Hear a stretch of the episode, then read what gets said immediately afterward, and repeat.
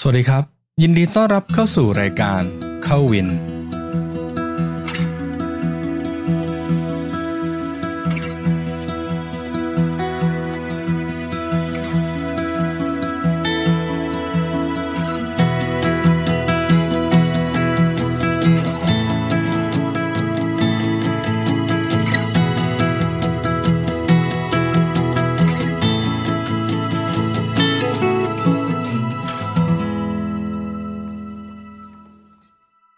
สวัสดีครับ ยินดีต้อนรับกับ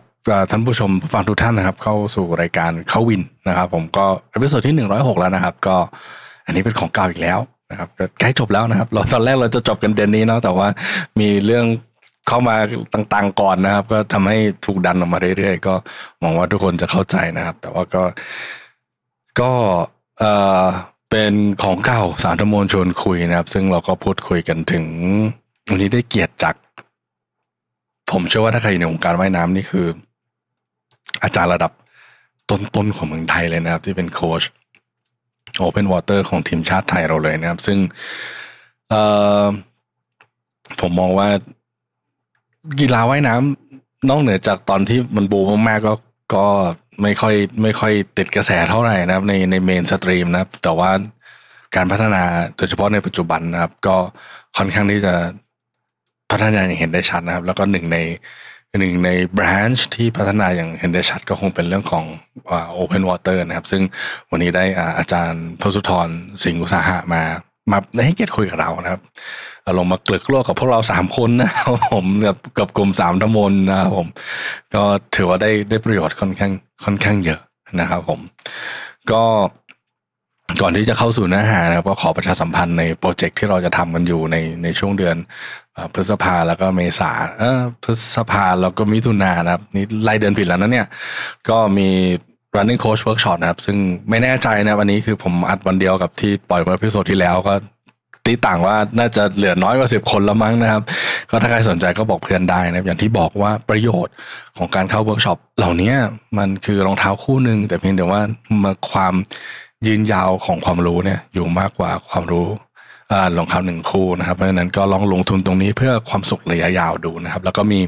Triathlon Foundation Camp นะครับ ซึ่งผมเชื่อว่าณจุดนี้เราจะ final สถานที่ได้แล้วนะครับ แล้วก็ Just Triathlon Kids Camp นะวันนี้ของเด็กนะครับ เพราะฉะนั้นก็ติดต่อเขาได้ที่ Swim Smooth Skill Thailand เดี๋ยวจะมี bike skillของผู้ใหญ่ด้วยนะครับรายละเอียดก็เดี๋ยวตามติดตามเพิ่มเติมได้นะครับผม ก็ ถ้ารู้สึกว่าสิ่งเหล่านี้ที่ผมสื่ออยู่มาร้อยกว่า episode เนี่ยเป็นประโยชน์นะครับ ก็รบกวนกดไลค์หรือว่า subscribe ใน Facebook หรือ YouTube นะครับ รวมถึงกดแชร์ให้ด้วยนะครับ ในในแพลตฟอร์มหลักก็จะเป็นพระคุณมากนะครับ รวมถึงในแพลตฟอร์มกด subscribe ในแพลตฟอร์ม podcast ต่างๆ รีวิวให้ใน Apple Podcast ด้วยนะ เพื่อเป็นกำลังใจให้พวกเรา ซึ่งนอกเหนือจากเป็นเสียงสะท้อนที่พวกท่านส่งให้พวกเราแล้วเนี่ย สิ่งเหล่านี้จะทำให้อัลกอริทึมอัลกอริทึมมองเห็นว่าคอนเทนต์ของเรามันมีประโยชน์ เวลาคนเข้ามาหาเรื่องที่เกี่ยวกับการวิ่ง การไตรกีฬาหรือปั่นจักรยานเนี่ยเอาคยเริทึมจะดัน โพสของเราหรือสิ่งที่เรานำเสนอเนี่ยช่องของเราไปหาให้นะครับผม เพราะฉะนั้นก็สิ่งที่ท่านทำจะทำให้คนที่มีคำถามเนี่ย อาจจะเจอคำตอบในโชว์ของเข้าวินก็ได้นะครับผม ซึ่งถ้าคิดว่ายังไม่ประโยชน์พอก็ไม่เป็นไรนะครับเรายังมีคอนเทนต์อื่นๆอีกมากมายนะครับทั้งทั้งบทความ episode เก่าๆ รวมถึงวิดีโอต่างๆ ที่ทำไว้นะครับ ผมหวังว่าสิ่งเหล่านี้จะเปลี่ยนใจท่านได้ ถ้าไม่ได้ไม่เป็นไรนะครับ อาทิตย์หน้ากลับมา เรายังอยู่ตรงนี้อยู่นะครับ ก็เพื่อเป็นการเสียเวลานะครับ ก็เชิญพบกับสามทโมนชวนคุยใน episode ที่เจ็ดได้เลยครับ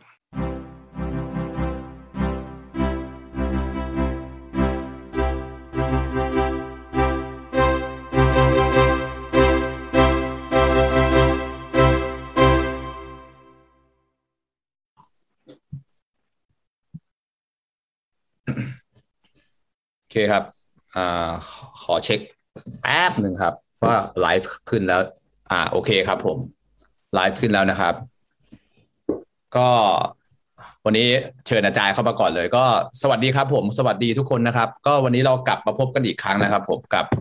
รายการสามทโมนชวนคุยนะครับ ผม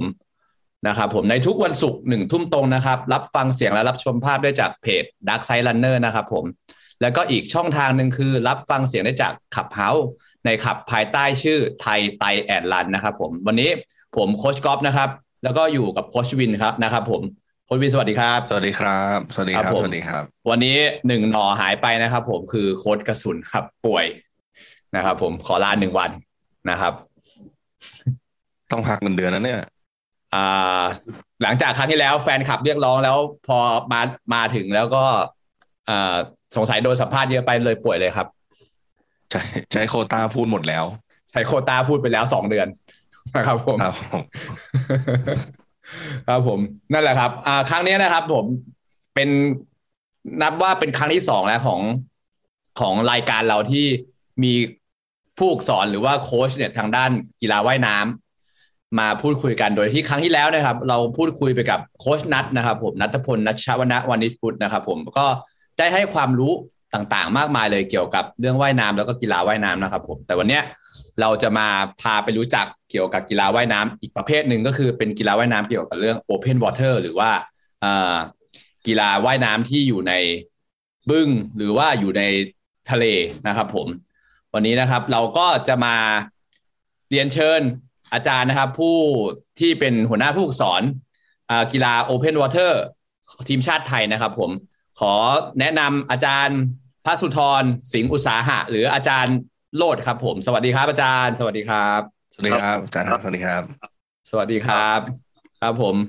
ก็อย่างแรกนะครับ ผมอยากให้อาจารย์ลองแนะนำตัวกับแฟนเพจแฟนเพจอันนี้ก็คือถือว่าเป็นแฟนเพจวิ่งกับไตกีฬาซะส่วนใหญ่นะครับ ผมว่ายน้ำจะน้อยหน่อย อยากให้อาจารย์โลดแนะนำตัว ตั้งแต่ตั้งแต่ตั้งแต่ไหน แล้วแต่อาจารย์เลยครับผม ครับผม ครับครับก็ขอบคุณมากที่ทางเพจได้ได้เชิญมาพูด ผมพระสุธรสิงห์อุตสาหะนะครับ ชื่อเดิมคือชื่อไพโรธสิงห์อุตสาหะปัจจุบันนี้อายุห้าสิบเก้าปี ก็อยู่ในวงการว่ายน้ำมาตั้งแต่ปีสองพันห้าร้อยี่สิบจนปัจจุบันก็ได้สี่สิบสี่ปีแล้วในว่ายน้ำเนี่ยในวงการว่ายน้ำเนี่ยไม่เคยจากไปไหนเลย ก็จะอยู่ วนเวียนอยู่อย่างเงี้ย จนหลังๆเนี่ยก็จะมาอยู่ในทะเลแล้วมากขึ้น ครับนะครับ ตั้งแต่สมัยสมัยนั้นจำได้ว่ารัชนีวันได้เหรียญทองไอเทนเกม ครั้งที่ไทยเป็นเจ้าภาพอะตั้งแต่ประเทศจีนไม่เปิดตัวออกมาแข่งกีฬากับต่างประเทศเลยในเอเชียนเกมปี 2521 ที่สาจุฬาพรครับจนเดี๋ยวนี้จีนก็ ไปไกลถึงระดับโลกแล้ว ถึงระดับโอลิมปิกกันแล้วครับโอ้อาจารย์พูดซาเศร้าเลยครับ อาจารย์ย้อนกลับไปซาเศร้าเลยนะครับว่าตั้งแต่จีนยังไม่มีอะไร จนตอนนี้จีนเป็นระดับโลกแล้วนี่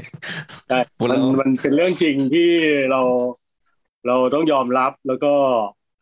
พยายามเอามาปรับปรุงตัวเอง แก้ไขด้วยความพยายาม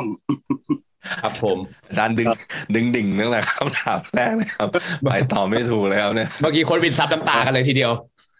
ใช่ครับทีนี้ก็เอ่อช่วงผมว่าพวกเราจะเห็นตอนนี้ก็ทราบทราบ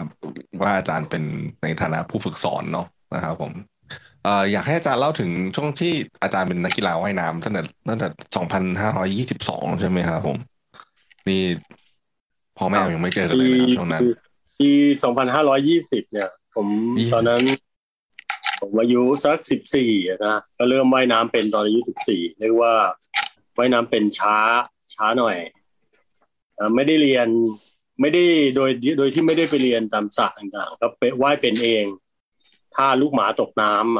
ำพอไปว่ายสักพักหนึ่งก็ไปว่ายเล่น ก็มีลูกชายของเพื่อนพ่อพาไปซ้อม พาไปไหว้กับสมาคมว่ายน้ำเลยตอนสมัยก่อนอยู่ที่สระโอลิมปิก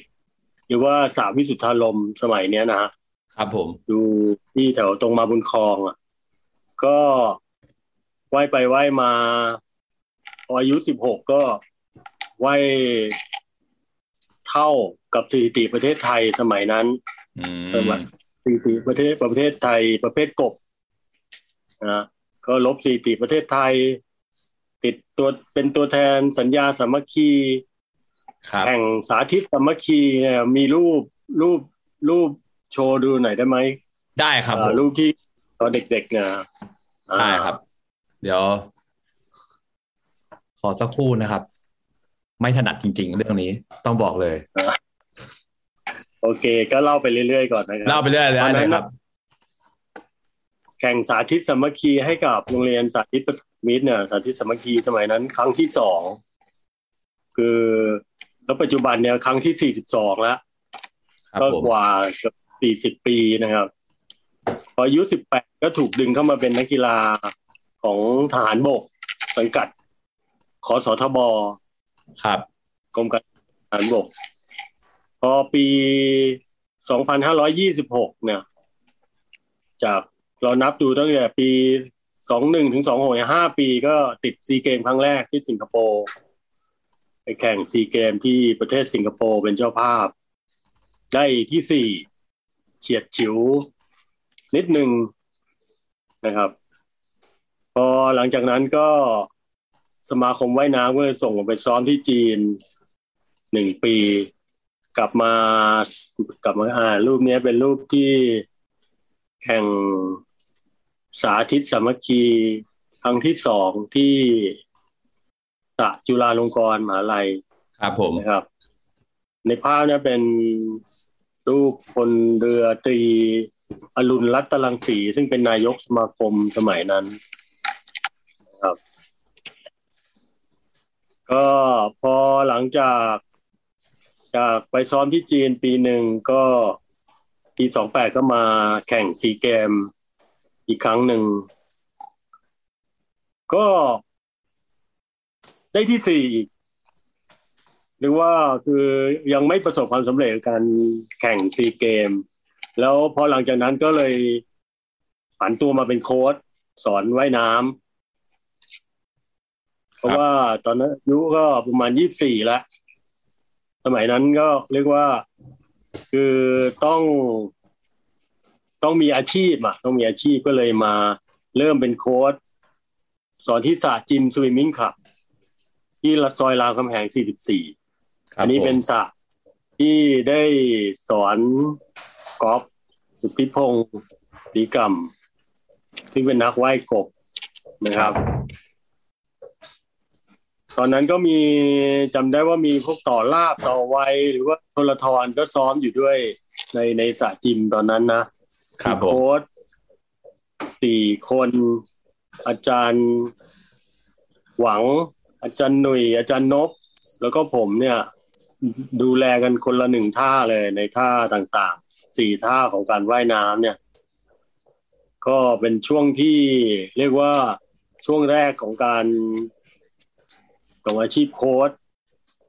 หลังจากนั้นสิบปีให้หลังประมาณปีสามเก้าถึงปัจจุบันเนี่ย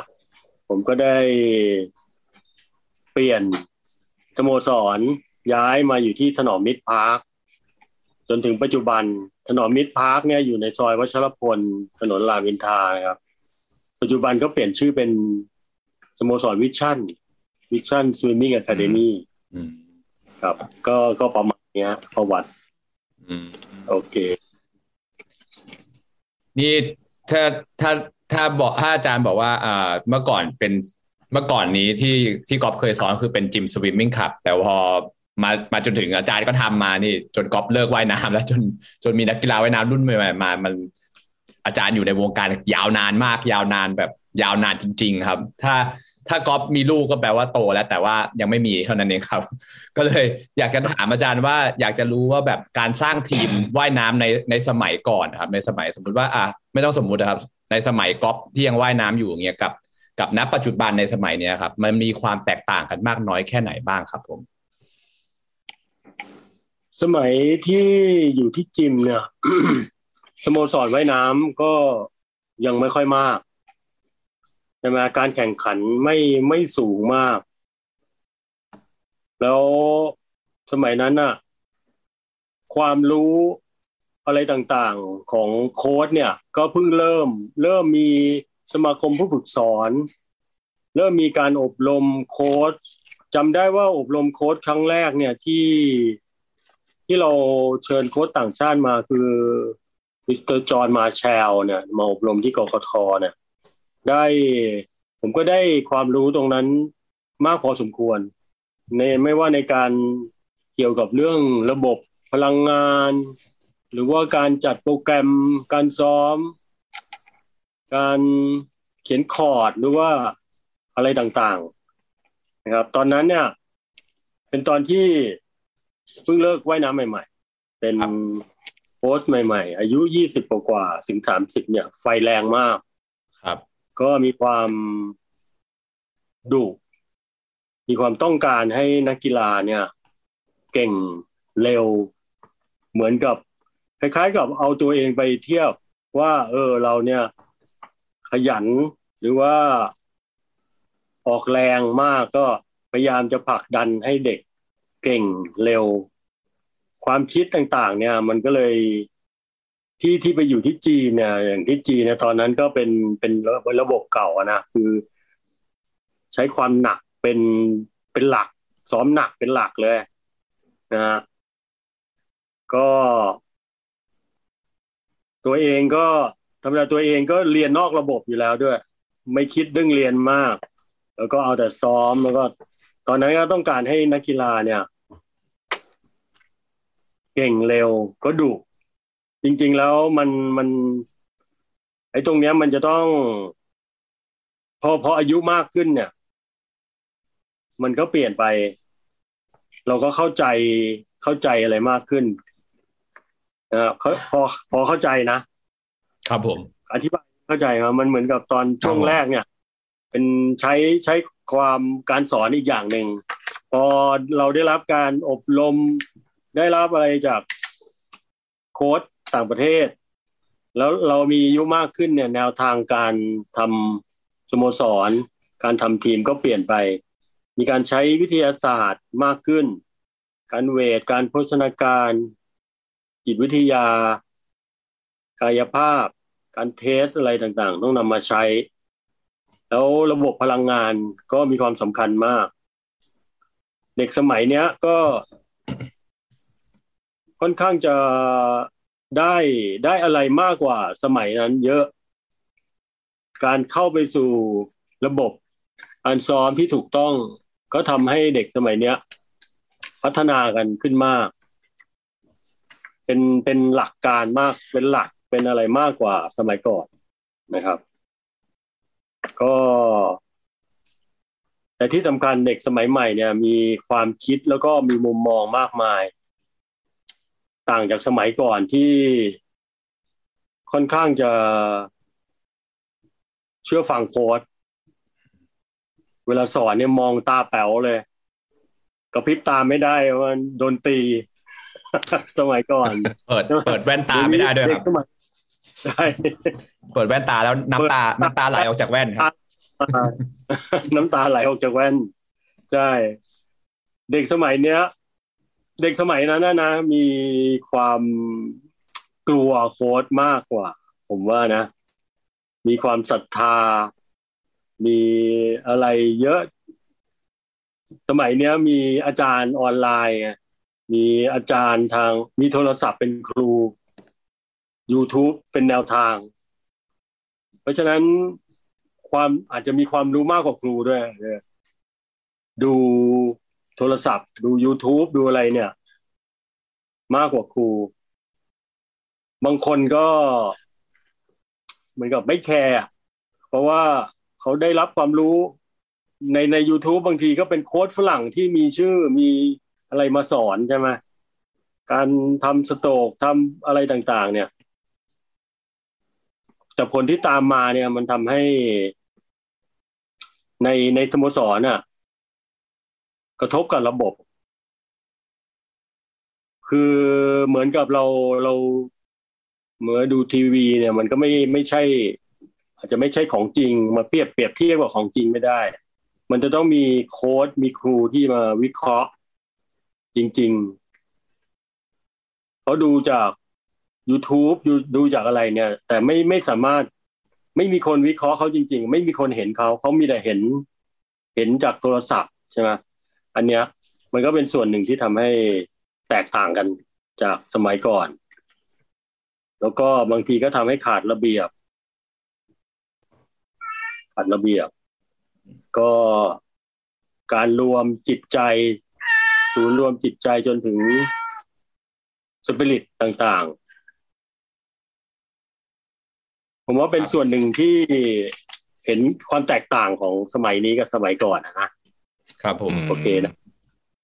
ผมว่ามันก็เป็นเขาเรียกอะไรนะในในในการเติบโตขององค์ความรู้แล้วก็เทคโนโลยีค่อนข้างเยอะ ผมว่ามันก็ ผมว่าก็ดีแล้วก็เสียนะ เพราะว่าบางที อันนี้เสริมในจุดของอาจารย์นิดนึงแล้วก็อยากให้ผู้ฟังเข้าใจด้วยนะครับสิ่งหนึ่งที่ที่ที่ได้เรียนมาในฐานะโค้ชคำหนึ่งที่ที่ที่โค้ชคนนี้เป็นโค้ชระดับโลกมาซาติโนเนี่ยเขาพูดในวันแรกเลยที่เราเรียนด้วยกันเนี่ยก็คือ you will never be a complete coach หมายความว่าไม่มีโค้ชคนไหนรู้หมดทุกอย่างนะครับเพื่อนักกีฬาอาจารย์บนเข้ามาฟังนะคือ เราเราไม่องค์ความรู้มันพัฒนาเรื่อยๆ แล้วเราในฐานะโค้ชเนี่ยเราไม่สามารถหยิบทุกเครื่องมือมาใช้ได้ตลอดเวลานะครับหมายความที่ที่ที่เราไปเจอมาไม่ว่าจะเป็นอย่างที่อาจารย์บอกใน YouTube ในอ่าอินเทอร์เน็ต หรือว่าแม้กระทั่งในหนังสือใหม่ๆก็ตามนะครับ มันเราบางทีเราก็ผ่านตาแต่เราไม่สามารถเอามาใช้ได้ทันที เพราะว่าทุกอย่างเป็นระบบ แล้วก็เราไม่สามารถคำแรกนี่คืออาจารย์ก็บอกว่า you will never be complete triathlon coach อย่างที่สองก็คือ you cannot do everything that you know in a training plan คือเราไม่สามารถใส่ทุกอย่างได้ ผมเชื่อว่าอาจารย์โค้ชทุกท่านแหละ อยากจะใส่ความรู้ทุกอย่างเข้าไปในการซ้อมของเรา แต่ว่าเราก็มีแค่สองถึงสามชั่วโมงต่อวันที่เราซ้อมอะเราไม่สามารถที่จะใส่ทุกอย่างที่เรารู้ได้ ไม่ใช่ไม่รู้ แต่มันมี priority แล้วก็สิ่งสำคัญอยู่ว่าณจังหวะนี้ต้องทำอะไร นะณวันนี้ต้องทำอะไร ไม่ใช่ว่าแบบเฮ้ย ก็อาจารย์ไม่เห็นเหรอว่าสโตร์เราไม่ดีคือแบบก็ก็เห็นแต่ว่ามันมี มันมีเขาเรียกว่าพันมันต้องเวหรือว่าขั้นตอนหนึ่งสองใช่สามสี่ห้าก่อนที่จะแก้ตรงนั้น อันนี้ อันนี้เป็นสิ่งที่อยากจะเสริม เพราะว่าจริงๆนักนักกีฬาผมผมจะโดนเรื่องของการปรับนู่นปรับนี่ทำไมไม่ทำอะไรเงี้ยเราเรามีขั้นตอนในการทำของเราอยู่ในในใช่ถูกในการซ้อมใช่ไหมครับ อาจารย์ครับครับก็อย่างหนึ่งอยากเอ่จะอเสริมครับ ครับผมอยากจะเสริมนิดนึงคือในอย่างเวลาเราเขียนหนังสือเนี่ย เราคัดลายมือเนี่ยบางทีเราต้องมีจังหวะ มีช่องไฟใช่ไหมอันเนี้ยก็เสริมที่เอ่อโค้ดบอกอะว่า มันมันถ้ามันถูกต้องมันสวยงาม ช่องไฟช่องว่างในการใส่อะไรต่างๆ ลงไปในใน ในการซ้อมของเราเนี่ย มันก็จะสวยมันก็จะคอมพลีทดีขึ้น เหมาะเจาะแล้วก็จะเกิดผลที่ดีนะครับ ประมาณเนี้ยครับผมในการวาดรูปเนี่ย วาดรูปก็เหมือนกันเออรูปที่วาดเนี่ยบางทีเราใส่อะไรลงไปแน่น ๆ เนี่ย มันก็จะดูอึดอัด ถ้าเราวาดเราเราสังเกตบางบางบาง ศิลปินบางคนเนี่ยเขาแค่ตวัดภูกัน ไม่กี่ครั้งเนี่ย ก็สวยงามแล้ว อย่างการเขียนภาษาจีนเนี่ยฮะศิลปะของจีนเนี่ยเขาก็ขีดเขียนตวัดไม่กี่ไม่กี่สโตก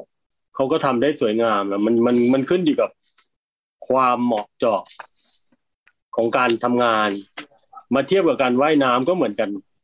เหมาะเจาะในที่นี้ เช่น เราสามารถ ใส่ endurance quality speed หรือว่า taper ให้เหมาะเจาะกับตัวนักกีฬาการซ้อมของเรา มันก็จะทำให้ complete สวยงามแล้วก็เห็นผลแตกต่างจากเราบางทีมั่วๆไป อันเนี้ยมันก็ไปไปไปตอบโจทย์ที่ว่าเราบางทีเด็กจะไปดูพวก โปรแกรมดูอะไรใน YouTube ดูอะไรมันมันไม่มันไม่ใช่อะที่จะมาจัดกับโค้ดของตัวเองใช่ไหมมันก็จะอาจจะเลอะบ้างอะไรอย่างเงี้ยนะครับครับไม่สวยงามครับประมาณนี้ เข้าใจครับ ทีนี้อาจารย์ครับ ในช่วงหนึ่งถึงสองปีมาเนี่ย จริง ๆ เรามามาสเตอร์สวิมนะครับ นี่ก็คือเป็น เอ่อจริง ๆ ภาษาไทยใช้คำแบบ คำแปลนี่น่ากลัวมากเลยนะผมจริง ๆ ถ้าถ้าจะขอคัดค้านอย่างหนึ่งก็คือการการการแปลคำไทยนะมาสเตอร์สวิมนี่ฟังแล้วดูดีนะครับ แต่พอแปลไทยนี่เขาว่ายน้ำผู้สูงอายุนะครับเพราะว่าเพราะว่าเรา มันลองหาคำนิยามใหม่ใช่ใช่คือตรงตัวเลยนะมัสเตอร์ใช่มัสเตอร์สวิมว่ายน้ำผู้สูงอายุนะครับ ก็ได้เริ่มได้รับความนิยมมากขึ้นนะครับ ก็คือจริง ๆ ก่อนโควิด ก็มีรายการที่ที่จริงๆประเทศไทยเราก็ไปไปแข่งต่างประเทศด้วยนะครับ แต่ว่าก็สัดส่วนของของ การแข่งขันของผู้แข่งขันของ Master Swim เนี่ย ก็ยังเป็นเฉพาะอดีตนักกีฬาว่ายน้ำเพียงอย่างเดียวอาจารย์มีแนวคิดอย่างไรบ้างนะที่จะทำให้ Master Swim เนี่ย มันมันแพร่หลายออกจากไปสู่ประชาชนทั่วไปหรือว่า จริง ๆ ผมเชื่อว่ามีหลาย ๆ คนที่ไม่ได้อยู่ที่มีความสามารถพออแต่เพียงแต่ว่าไม่เคยเดินบนเส้นทางของการเป็นนักกีฬา ว่ายน้ำมาก่อนอย่างเงี้ยครับ เขาก็อาจจะตกรถไฟไปอาจารย์มีแนวคิดยังไงบ้างเพื่อให้มันแพร่หลายแล้วก็กว้างมากขึ้นครับ ครับครับคำว่ามาสเตอร์สวิมเนี่ย จริงๆแล้วจะจะเริ่มตั้งแต่อายุยี่สิบห้ามีการแข่งขันตั้งแต่อายุยี่สิบห้าขึ้นไปห่างกันรุ่นละห้าปีใช่ไหมจนถึงยังไม่สูงอายุเลยนะครับ อาจารย์ใช่ยังจริง ๆ แล้วยังไม่สูงอายุเลย เพราะบางคนเนี่ย ยังเล่นกีฬายังเล่น ซีเกมอะไรอยู่เลยนะในอายุยี่ห้าอย่างอุ้มเนี่ยยังอายุเรื่องสามสิบสามแล้วก็ยังยังอยู่ในวงการว่ายน้ำอยู่ จะไปเรียกเขาว่าสูงวัยนี่มันก็โหดร้ายพอสมควรตอนนี้มัสเอ่อมาสเตอร์สวิมเนี่ย อย่างอย่างในสมาคมว่ายน้ำเนี่ยก็มีจุดประสงค์หลักใหญ่ ๆ อยู่สองอันก็คือ ที่สำคัญที่มาอันดับหนึ่งคือการขยายฐานนักกีฬาmaster อันนี้เป็นจุดที่สมาคมมีโครงการที่จะทำอยู่ตั้งแต่ปี 2564 แล้วแต่เกิดการระบาดโควิด เนี่ยก็เลยชะงักโครงการไปปีหน้าคิดว่าจะเริ่มมีการขยายฐานไปสู่ ผู้เรียกว่าผู้สนใจกีฬาว่ายน้ำ ที่เป็น master มากขึ้น โดยจะมีโครงการขยายฐานเนี่ย ไปสู่ห้าภูมิภาคนะครับ แต่ละภาคต่างๆ จะมีการสอนให้กับผู้สนใจเอออาจจะมีศูนย์ของกีฬา master ว่ายน้ำ master ซึ่งซึ่งปีหน้าเนี่ยเราก็จะมี กีฬา open water เข้ามาเข้ามามาเริ่มมาเข้ามาจัดแข่งในกีฬา master ด้วยครับนะครับ โดยร่วมกับทางฝ่ายกีฬาเอ่อมาราธอนนะ open water นะครับ ก็ก็เป็นการตอบโจทย์ที่ว่าเราจะพัฒนาขยายฐานนักกีฬามาสเตอร์ ซึ่งซึ่งเป็นไม่ใช่นักกีฬาเก่านะครับ อีกส่วนหนึ่งส่วนที่สองก็คือเป็น เป็นสนับสนุน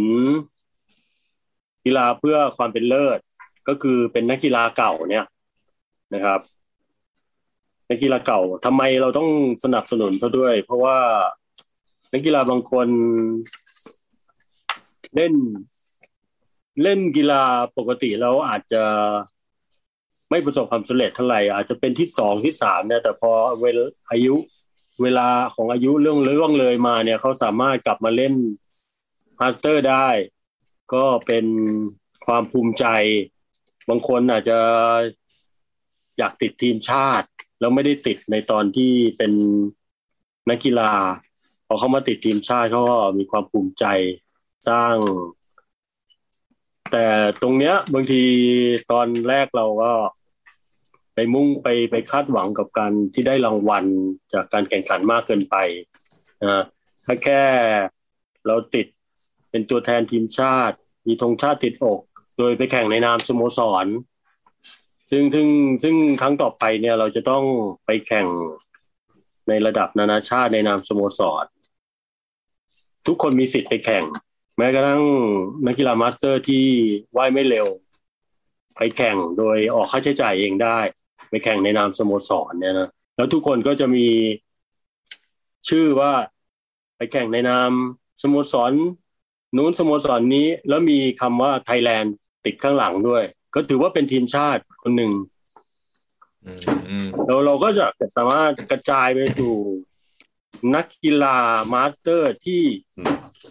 ไม่ได้เป็นทีมชาติ ในในในในรุ่นก่อนเนี้ยนะครับ สามารถไปแข่งเป็นตัวแทนทีมชาติได้โดยติดในนามสโมสรตัวเองด้วยโอเคนะครับ หมายความว่าเออนักกีฬานักกีฬาแบบทั่วๆไปก็มีสิทธิ์ได้หรือประชาชนทั่วไป ถ้าถ้าอยู่ในสโมสรนั้นก็มีสิทธิ์ได้ใช่ไหมครับจ๊ะใช่ครับ ใช่ โดยยังยังอาจจะต้องผ่านเกณฑ์เวลา ซึ่งอย่างทางส หพันธ์ว่ายน้ำโลกเนี่ยตั้งขึ้นมา ว่าเออผ่านเกณฑ์เวลานี้แล้วถึงไปแข่งได้ แต่เกณฑ์เวลาไม่ยากเลยครับ ไม่ยาก ครับ อย่างในรุ่นห้าสิบห้าถึงห้าสิบเก้ารุ่นผมเนี่ยว่ายกบได้สี่สิบห้าก็ไปแข่งได้แล้วครับห้าสิบเมตรนะก็ซึ่งถือว่าไม่ยากเลย ครับก็เป็นล่าสุดอาจารย์ อาจารย์ว่ายยังว่ายกบอยู่สามสามเท่าไหร่สามเวลาอะไรเจ็ด สามสิบเจ็ดนะครับเจ็ดไม่ค่อยมีเวลาซ้อม ครับผม ก็ก็ประมาณนี้นะ ในในมาสเตอร์สวิมเนี่ย ก็มีการขยายฐานส่วนหนึ่ง และอีกส่วนหนึ่งก็มีการสนับสนุนความเป็นเลิศนักกีฬาเพื่อความเป็นเลิศด้วย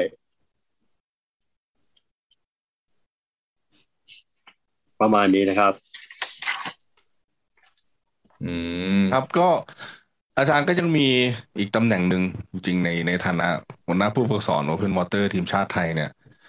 อ่าซึ่งซึ่งพวกเราที่เป็นโค้ชไตรนะครับ ก็จะคุ้นเคย เพราะว่ามันเป็นหนึ่งในหนึ่งใน leg อ่า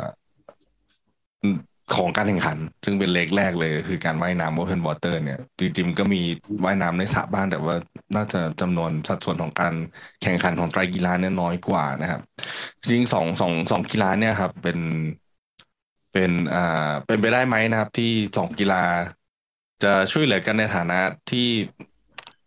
ฐานะที่มันต้องมันเป็นการการแข่งขันเป็น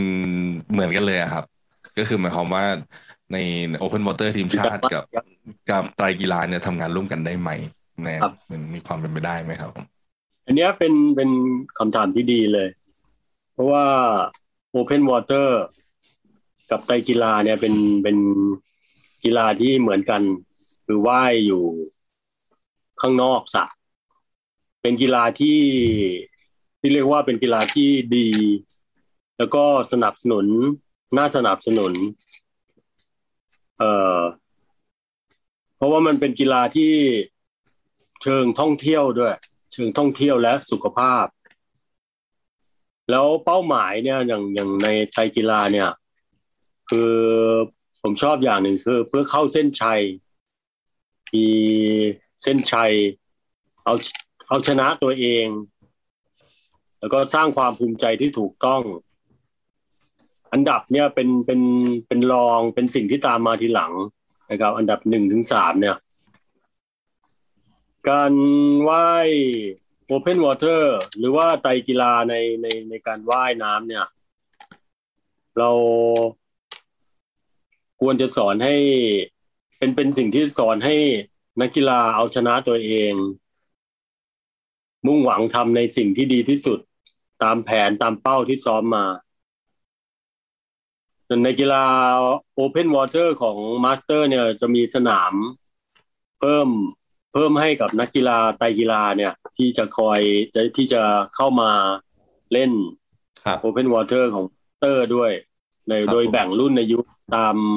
master ไปเพราะว่าส่วนมากนักไตรกีฬาก็จะมีอายุที่อยู่ในรุ่น master แล้วนะครับ ครับ อันนี้คือ ประมาณเนี้ยฮะ คือ อืมแปลว่าอาจารย์อาจารย์ก็ยังมองอยู่ว่าเอ่อในส่วนของทั้งสองอย่างเนี่ย ทั้งสองชนิดกีฬาเนี่ยเอ่อก็ยังสามารถควบคู่กันไปได้แม้แม้แต่ว่าไม่ได้เป็นนักกีฬาว่ายน้ำก็ตามแต่ ก็ยังสามารถที่จะสลับมาเล่น open water ได้ ถ้าถ้าถ้าคุณเล่นไตรกีฬาอะไรอย่างนี้ประมาณนั้นไหมครับอาจารย์ ครับผมใช่แต่ส่วนส่วนใหญ่นักกีฬา open water จริง ๆ ก็ไปเล่นไตรกีฬาน้อยนะ เพราะว่ามีปัญหาเรื่องการวิ่งการติดจักรยานครับ ครับครับผมถ้ามีปัญหาเรื่องวิ่งหรือว่าการปั่นจักรยานนะครับ ก็นี่ครับ โค้ดข้างๆผมครับ โค้ดบินครับ ก็สามารถที่จะช่วยท่านได้นะครับ ผมเกินเลยครับครับดีครับ ก็ก็ต้องฝึก อาจจะต้องให้โค้ดวินแนะนำนะครับ เพราะว่าที่สโมสรก็มีส่งไปแข่งไตกีฬาบ้าง มีนักกีฬาที่สนใจ เพราะว่าเขาว่ายในว่ายน้ำอย่างเดียวก็เบื่อเบื่อเหมือนกัน เบื่อแล้วก็ช่วงหนึ่งช่วงนั้นน่ะลูกชายผมก็เคยไปเล่น แล้วก็รู้สึกว่าสุขภาพแข็งแรงขึ้น ว่ายน้ำดีขึ้นนะบางบางครั้งว่ายน้ำกำในระยะไกลก็ดีขึ้นด้วยกำลังจะบอกว่าจริงๆแล้วการสลับมาเล่นไตรเนี่ย เป็นนักนักกีฬาว่ายน้ำที่นี่หลาย ๆ คนนะครับ ก็ก็คือสลับมา อย่างว่ายในสระเงี้ยก็สลับมาเล่นไตรกีฬานะครับ มันทำเราเขาทำให้เวลาในสระเขาดีขึ้น ดีขึ้น เพราะว่าอย่างอย่างหนึ่งมันมันมันคล้ายๆกับการ off season นะครับ อาจารย์ ก็คือสลับมาใช้กล้ามเนื้อชุดอื่น สลับกันมาการใช้เทคนิคอย่างอื่นนะครับ ผมเชื่อว่าอาจารย์ก็ทราบแหละว่าว่ายน้ำในสระกับ open water มัน มันคือสองกีฬาที่แตกต่างกันนะแล้วการได้มาเจอตรงนี้ผมว่าก็เป็นอีกหนึ่งแนวคิดหนึ่งสำหรับนักว่ายน้ำนะจริงๆเราคนที่เล่นกีฬาอยู่อย่างเดียวด้วยเนี่ยมาเล่นมาเล่นอะไรที่ต้องทำอะไรหลายๆอย่าง มันในช่วงหนึ่งนะไม่ได้หมายความว่าเป็นนักว่ายน้ำเรา ต้องมาเล่นไตรเลยช่วงออฟมาซีแบบซั่นอะไรพวกนี้ใช่ช่วง off seaซั่นช่วงที่แบบยังไม่มีสนามแข่งอะไรเงี้ยมาลงเอาความสามารถที่เราเก่งด้านว่ายน้ำเนี่ย มาลองเสริมด้วยจักรยานหรือวิ่งด้วยเนี่ย หรือว่าถ้าถ้าไม่อยากลงไตรก็มันมีหลายอย่างนะครับอัควาทอนไปทีมก็เสร็จได้แล้วขึ้นมาวิ่งใช่ครับ ผมว่าเล่นทีมก็ได้หรือว่ามาอัควาทอนหรือว่าอัควาไบค์นะครับ ก็ว่ายน้ำแล้วขึ้นมาปั่นจักรยานก็ได้นะจริงๆมันมีหลาย ๆ อย่างที่ ที่อ่าผมค่อนข้างแนะนำทุกคนนะครับว่าให้เจอกีฬาหลายๆแบบ มันจะทำให้กีฬาที่เราชอบเนี่ย เราพัฒนาขึ้นไปเรื่อยๆนะครับใช่ในในการเล่น เอ่อไตกีฬาหรือว่าโอเพนวอเตอร์เนี่ย ผมเคยถามนักกีฬาหลายคนเขาก็บอกว่ามันมันเหมือนกับโล่งโปร่ง ไม่มีขอบสระ ไม่ต้องไม่อยู่ในกรอบนะแล้วก็มันมีความสวยงาม คือโจว่าในในในช่วงที่เริ่มเล่นกันเนี่ยเขาก็ไปเล่นไตรกีฬากันใช่ไหมไปเล่นอยู่ใน อาจจะเขาบอกว่ามันจัดการจัดสนามเนี่ยสวยงาม ซึ่งแต่ก่อนเนี้ย Open Water เราก็ไม่ได้จัดสนามแบบนี้ พอพอเริ่มไปแชร์ไปร่วมกับไตรกีฬาเนี่ยเอ่อทางอย่างมีพวก MC เนี่ยเอ่อเขาจะคอยเชียร์คอยอะไรสวยงามด้วยสนามแล้วก็มีความอิสระไม่กดดัน ว่ายอยู่ในธรรมชาติ ครับ อากาศก็ดีว่ายไกลเท่าได้ว่ายได้ไกลเท่าที่ต้องการใช่ไหมก็เพราะแตกต่างกับในสระซึ่งมันมัน มันเนอะมีความกดดันจากกองเชียร์ มันใกล้เกินไปอะบางทีในอัธจันทร์อย่างเงี้ยนะเกิดเกิดความกดดันสูง บางคนเขาก็ชอบ Open Water มากกว่าว่ายออกไปไกลๆเลย ไม่ได้ยินเสียงเชียร์อะไร แต่แต่หลงแล้วหลงเลยนะครับอาจารย์ครับหลายคนชอบนะเพียงแต่ในในในทะเลเนี่ย มันจะมีคลื่นนั่นเอง มันก็เป็นความท้าทายบางคนเขาก็ชอบที่ว่า ได้ท้าทายการว่ายตามคลื่นตามอืมอะไรอย่างเงี้ย แล้วก็เป็นการมันแตกต่างอีกอย่างหนึ่งคือ มันปล่อยไปพร้อมกันเฮกันลงไปเลย ไม่ใช่ไม่มีลู่กั้นแบ่งระหว่างนะเหมือนกับในศาสตร์เนี่ย มันก็เกิดความสนุกอีกอย่างหรือบางทีก็อาจจะเบียดกันบ้าง กระแทกกันบ้างห รือว่าแซงกันแบบเฉียดเฉียดกันเลยนะแบบสูสีกันอย่างเงี้ยมันก็สนุก บางครั้งก็ขี่กันขึ้นไปเลย ครับผมแรกๆเนี่ยนักกีฬาผมเนี่ยจะแบบ โอ้ไม่ชอบเลย บางคนก็ไม่ชอบบอกอุ้ยโดนกดโดนอะไร แต่เมื่อแข่งไปสักพักหนึ่งเขาเขาบอกว่าสนุกขึ้น เมื่อพอพอรู้ทริครู้เทคนิคอะไรเขาก็ทำหลบหลีกหรือว่า ทำกลับบ้าง ในบางครั้งนะครับ ไม่ทราบใน Open Water ไอไอในในไตรกีฬามีการเบียด มีการดึงมีการอะไรกันไหมจริงๆ แล้วผมผมมันจะสอนนักกีฬาว่านั่นคือสิ่งที่เราต้องคาดหวังว่าจะเจอ แล้วก็อย่า ผมใช้คำว่าอย่า take it don't take it personal อะครับมันคือมันคือกีฬามันคือเขาเรียกว่า gamesmanship ก็คือมันมันเป็นการได้ซึ่งลายของตัวเอง มัน การไหว้ทับกันไม่ใช่ ไม่ใช่สิ่งที่เขาจะทำเขาต้องการทำร้ายเราอะเขาแค่ต้องการให้ได้ลายที่ดีที่สุด อ่า ซึ่งถ้าถ้าถ้าเรารับกับความรู้สึกนั้นไม่ได้ เราก็ต้องขยับลายตัวเองออก ก็คือต้องแลกกับการที่ว่าเราอาจจะต้องไหว้ละอย่าลายที่ยาวขึ้น หรือเราอาจจะต้องไหว้ให้เร็วขึ้น เพื่อที่จะหนีกลุ่มนั้น ซึ่งผมก็มองว่ามันเป็นมันเป็นเรื่องธรรมชาติที่มา ที่มาที่มากับที่มากับกีฬาครับผม อืมใช่เป็นกีฬาที่ต้องต้องแก้ปัญหาในในเวลาสตาร์ทออกไปแล้ว อะเราแก้ปัญหาใช่ด้วยครับตัวเองใช่ใช่รับคือตอนซึ่งแรกในระดับนักนักกีฬาที่ว่ายในสระอาจจะไม่ชอบสิ่งนี้ แต่ใช่พอครับว่ายไปสักพักหนึ่งเขาผ่าน เหมือนกับมีประสบการณ์เนี่ยเขากลับชอบกลับรู้สึกสนุกที่ได้เบียดกันไปเบียดกันมาหรือ หรือว่าแย่งลายกันอะไรอย่างเงี้ยนะครับเขากลับสนุกขึ้น ใช่ครับ แล้วก็จริง ๆ แล้วมีหลายคนนะที่บอกว่า บอกว่าเนี่ย ถึงขนาดต้องลอยตัวขึ้นมาตะโกนด่า ผมก็บอกว่า เชื่อเปล่าว่าเขาไหว้เขาไม่ได้ยินหรอกว่า ว่าคุณตะโกนด่าเขาโอ้โหเพราะว่ามัน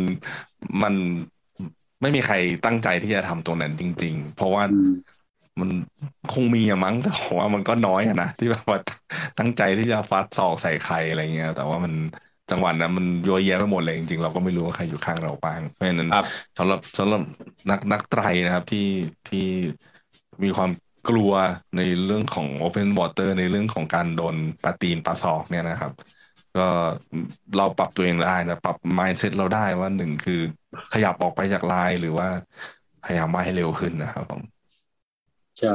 ใช่อืม แต่ผมว่า เพราะว่าคือถ้าถ้ามีประสบการณ์อะมาโดนหลาย ๆ ครั้งแล้วก็จะรู้สึกว่าเขาจะแก้ปัญหาได้ แล้วก็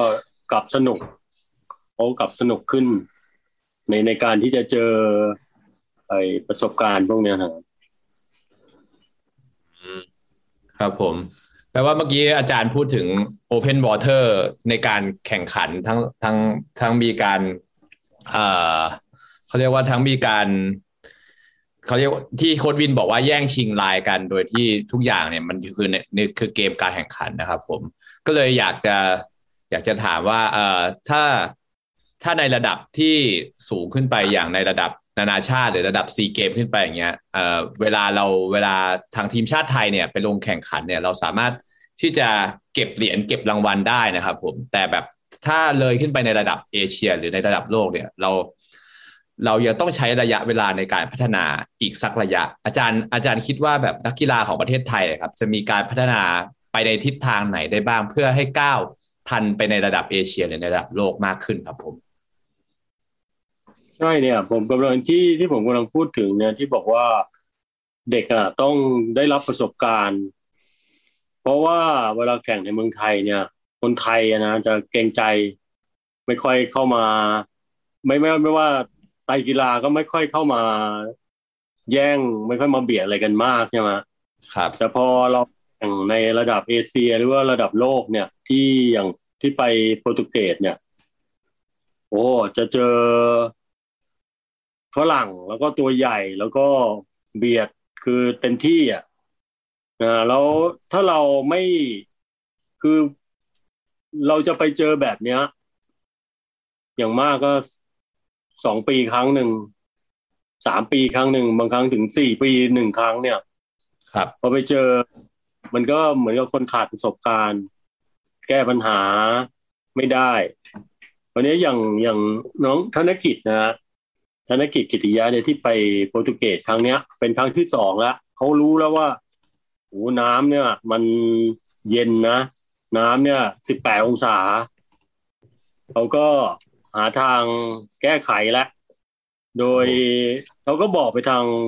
สปอนเซอร์ คือ Arena เนี่ย ว่าเออมันมันจะต้องมีชุด wetsuit ใช่ไหมอันนี้คือประสบการณ์ที่เราจะต้องต้องมีอะคือ คือถ้าเกิดเราแข่งกันอย่าแต่ในโซนเอเชีย โซนอาเซียนเนี่ย มันไม่เคยไปเจอน้ำแบบนั้น ซึ่งเป็นการแล้วเป็นการแมตช์ที่คัดโอลิมปิกด้วย ฝรั่งก็ได้เปรียบเรา แล้วเขาแข่งกันบ่อย พวกนี้เขาแข่งกันมีซีรีส์ระดับโลกบ่อยเขาก็ได้เจออุณหภูมิน้ำแบบนี้ตลอด แล้วก็เขาได้ใส่เวทสูตร ซึ่งพอของเราไปคราวเนี้ย เนี่ยนะครับ ในเวทสูตรของอารีนาเนี่ย เราเราก็ได้ได้รับเวทสูตรไป แต่ก็ยังไม่ชิน คือยังไม่ไม่ชินกับการใส่เพราะว่า มันมันบางช่วงเนี่ยทงคอนรัดคือ ไม่ชินจริง ๆ อะมันหนาแล้วก็ใส่ยาก แต่แต่ได้ประโยชน์มากนะครับ ได้ได้ประโยชน์มากเลยต้องขอบคุณอาริน่าด้วยเพราะว่าเอาใส่ได้ใส่ซ้อม ไปไปถึงห้าวันเนี่ย เราได้ใส่ซ้อม ซึ่งถ้าเราไม่ใส่อันเนี้ย ซ้อมเนี่ย สงสัยจะไม่สบายกันอะ ได้ได้ไม่สบายกันบ้าง ครับก็ไป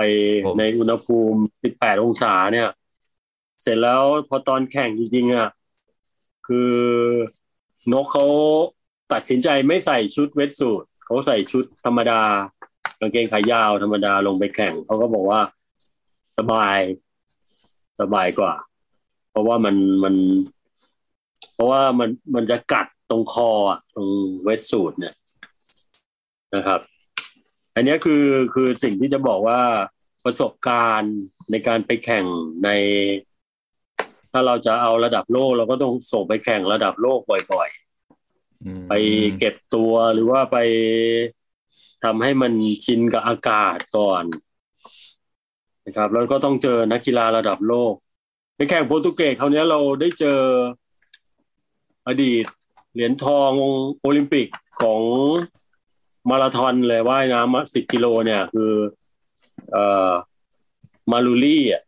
ครับแต่ว่ามาลูลี่ชาวอ่าอันนี้นะครับตูนิเซียนะครับ ก็ได้ถ่ายรูปมา แล้วก็เป็นวันนี้ครับ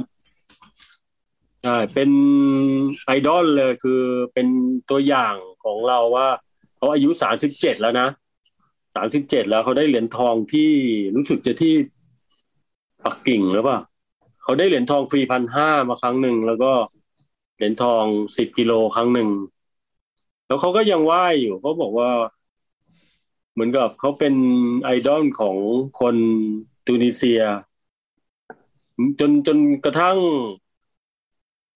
มีชาวตูนิเซียคนหนึ่งในโอลิมปิกคราวนี้ได้เหรียญทองฟรีสี่ร้อยด้วยแสดงว่าประเทศ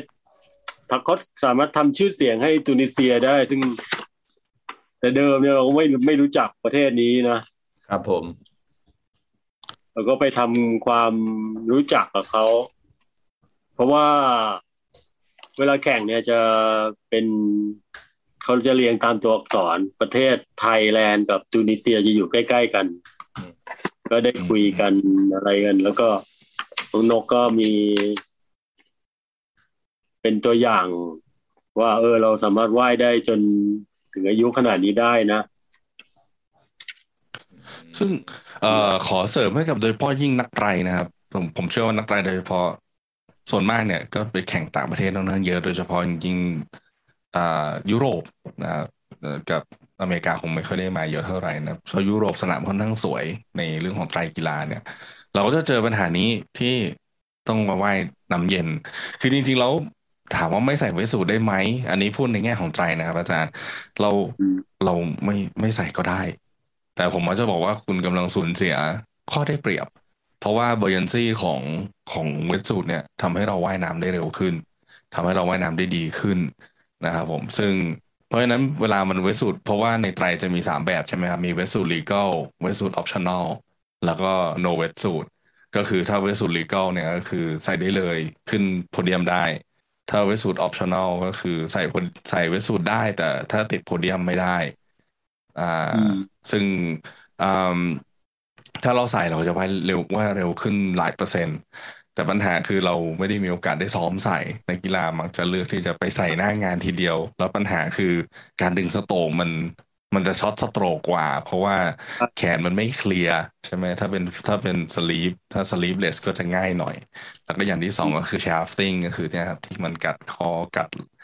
หลักแร้กัดง่ามขาอะไรเงี้ยครับ เพราะฉะนั้นถ้าเป็นนักไตรนะครับ ที่ที่ชอบมาแข่งหาเวลาในการซ้อมใส่นิดนึงนะครับ ก็คือผมมันจะบอกว่าช่วงสักหกสัปดาห์เนี่ยซ้อม ใส่นิดนึงว่าเป็นยังไงเรารู้สึกยังไงนะครับผมเราไม่จำเป็นต้องใส่ไว้ทั้งเซตนะครับ แต่ว่าอย่างน้อยให้รู้ว่าเราต้องทำยังไงนะครับผม แล้วก็เอเคยมีโอกาสได้ทำงานกับกับนักกีฬาท่านหนึ่งนะพี่ว่ายเป็นชแนลของอังกฤษนะครับ ที่เขาต้องว่ายหน้าหนาวเนี่ยจริง ๆ การเตรียมพร้อมสำหรับที่จะว่ายระดับนั้นนะแต่ว่านั้นคือเขาแบบน้ำนี่เลขตัวเดียว เขาก็จะต้องเย็นมากนั้นเย็นมากใช่ครับเขาเขาเตรียมตัวตั้งแต่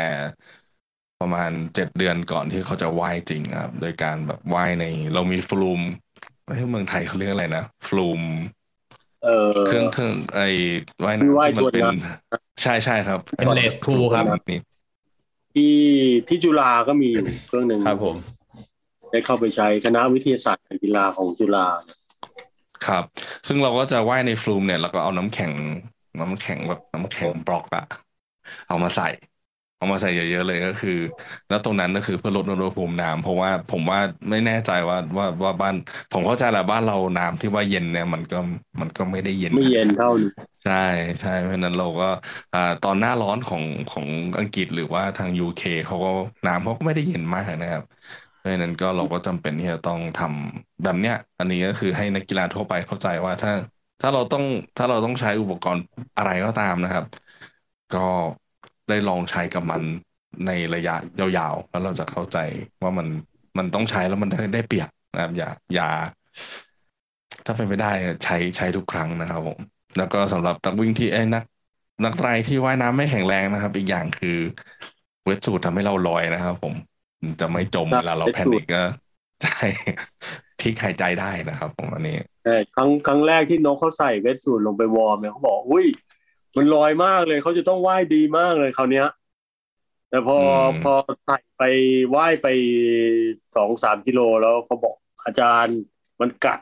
มันมันมันมันรัด เอ่อ มันไม่พอดีตัวคือยังยังไม่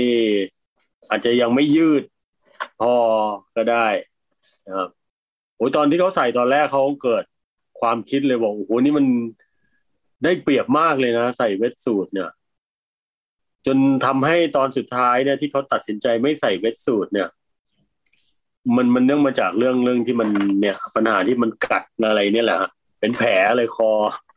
เขาก็เลยตัดใจไม่ใส่ จนเขาคิดว่าเขาบอกว่า เขาไม่ใส่เนี่ยก็เสียเปรียบ ก็เสียเปรียบพอสมควร เพราะว่าพวกที่ใส่เขาจะจะลอยใช่ไหมครับ ตัวลอยระดับหนึ่ง มันมันช่วย แต่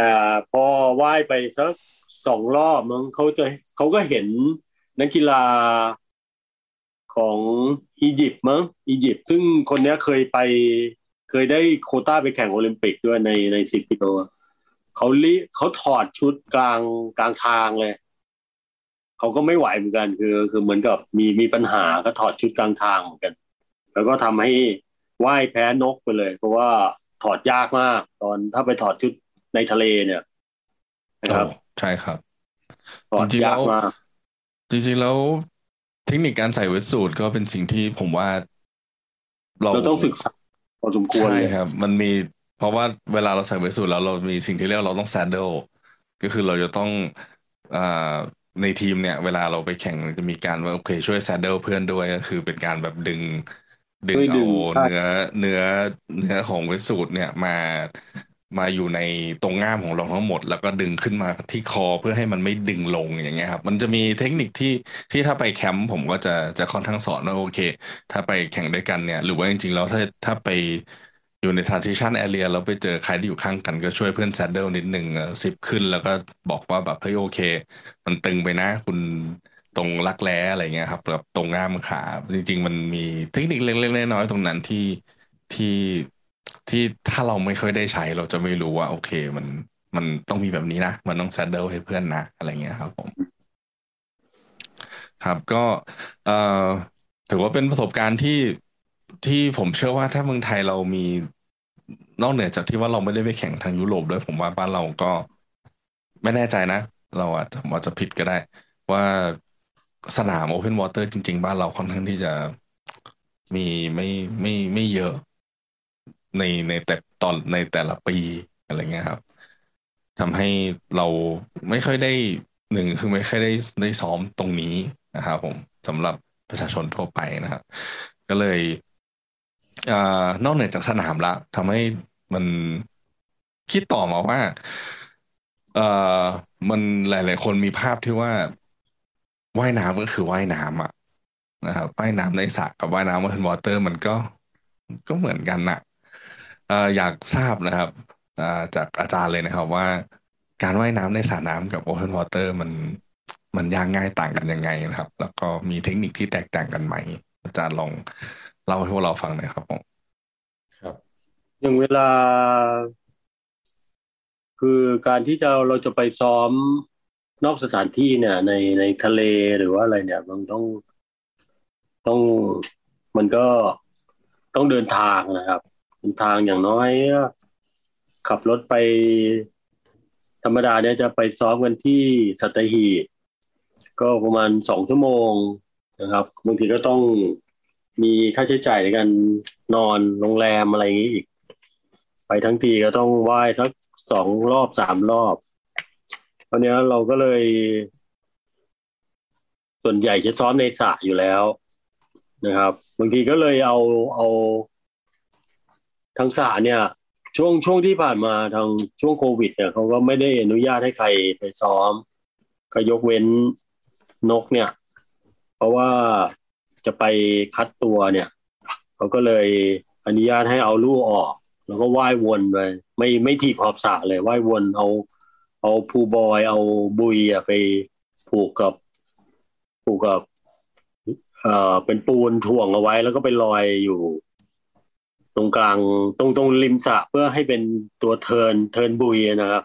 ก็ก็ได้ใช้พอสมควรนะว่ายว่ายด้วยเทคเทคนิคนี้พอสมควร แล้ว ก็เราก็ต้องให้เขาว่ายเช่น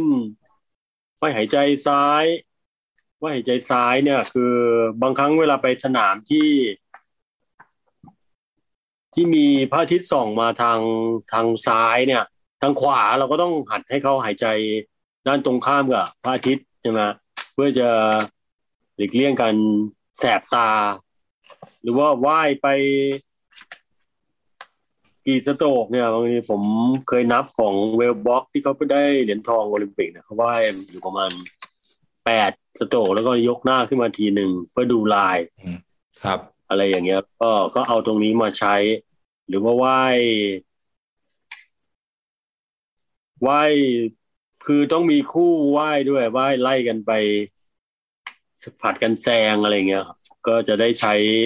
เพื่อจะได้ใช้เทคนิคตรงนี้ด้วย นะครับ เพราะฉะนั้นการซ้อมในสระมันมันมันตอบโจทย์ที่ว่าเราต้องเราไม่มีเวลาเดินทางไป แต่ช่วงหลังเนี่ย ผมก็ไปไหว้ในบึงนะในบึงแถวแถวใกล้ๆเนี่ยแถว นิมิตใหม่ก็มีบึงอยู่บึงหนึ่งซึ่งเขาเปิดขึ้นมาใหม่เป็นพูดชื่อได้ไหมครับ ได้ครับ ได้ครับแถวบ้านผมเลยมีด้วยครับ บึงไมตรีจิต อ๋อนี่เพิ่งเปิด เพิ่งเปิดครับเพิ่งเปิดไม่นานครับมีพักก็มีอะไรใช่ เพิ่งเปิดไม่นานก็ไปก็น้ำน้ำเขาดีนะ ใช้ได้เลย แล้วเขามีลูกลูกทุ่นนะทุ่นตรงตรงๆไปประมาณสามร้อยไปกลับเนี่ยเจ็ดร้อยห้าสิบเมตร นกก็ได้ว่ายซ้อมก็ใช้ทดแทนได้เลย ครับเพียงแต่มันเป็นน้ำจืด น้ำจืดแค่นั้นเอง แล้วก็ไม่ค่อยมีคลื่น คือไม่ไม่ไม่มีคลื่นเหมือนในทะเลเนี่ยนะครับ เราก็ไม่ได้ฝึกในตรงนี้ ครับผมอันเนี้ยอืมประมาณแปลว่าแปลว่าเอ่อความยากง่ายของของการว่ายในในสระกับในทะเลเนี่ยเอ่อก็แตกต่างกันออกไปแต่การฝึกเนี่ยก็สามารถที่จะเอาที่เอาการฝึก จากในทะเลถ้าสมมติว่าที่เมื่อกี้อาจารย์บอกว่าช่วงที่อยู่ในช่วงโควิด ก็เราก็ต้องกลับมาซ้อมในในสระว่ายน้ำโดยที่เป็นสระปิดที่ไม่มีคนอื่น เราก็สามารถเอาลู่ออกได้ แล้วก็สามารถทำจำลองเขาเรียกว่าจำลองจำลองสถานการณ์ให้ให้ใกล้เคียงกับ Open Water ให้มากที่สุดเท่าที่จะทำได้ ใช่ไหมครับใช่จำลองสระให้ ให้แบบคือเราไม่กลับตัวทีบขอบสระอืมครับผม ไม่มีการ ว่ายวนว่ายวนว่ายวนไปเรื่อยอืมๆบางครั้งก็บางครั้งก็อาศัยเด็กๆ ใกล้ๆนะเอาบอร์ด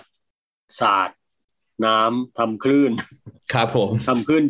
อะไรอย่างเงี้ยนะอันนี้ถือว่าเป็นเทคนิคเทคนิคแมนนวลเลยนะครับผม ที่ไม่ต้องใช้ใช่เครื่องเครื่องจักรกลอะไรใดๆทั้งสิ้นนะครับผม ถ้าอเอย่างนี้อไม่ไม่ได้ดูว่าสวนสยามเนี่ยยังมีอยู่ว่าแบบ ทะเลกรุงเทพเนี่ยสวนสยามมามีครับ แต่ว่าเปิดหรือเปล่าไม่รู้ครับอาจารย์อ่าใช่ ครับผมใช่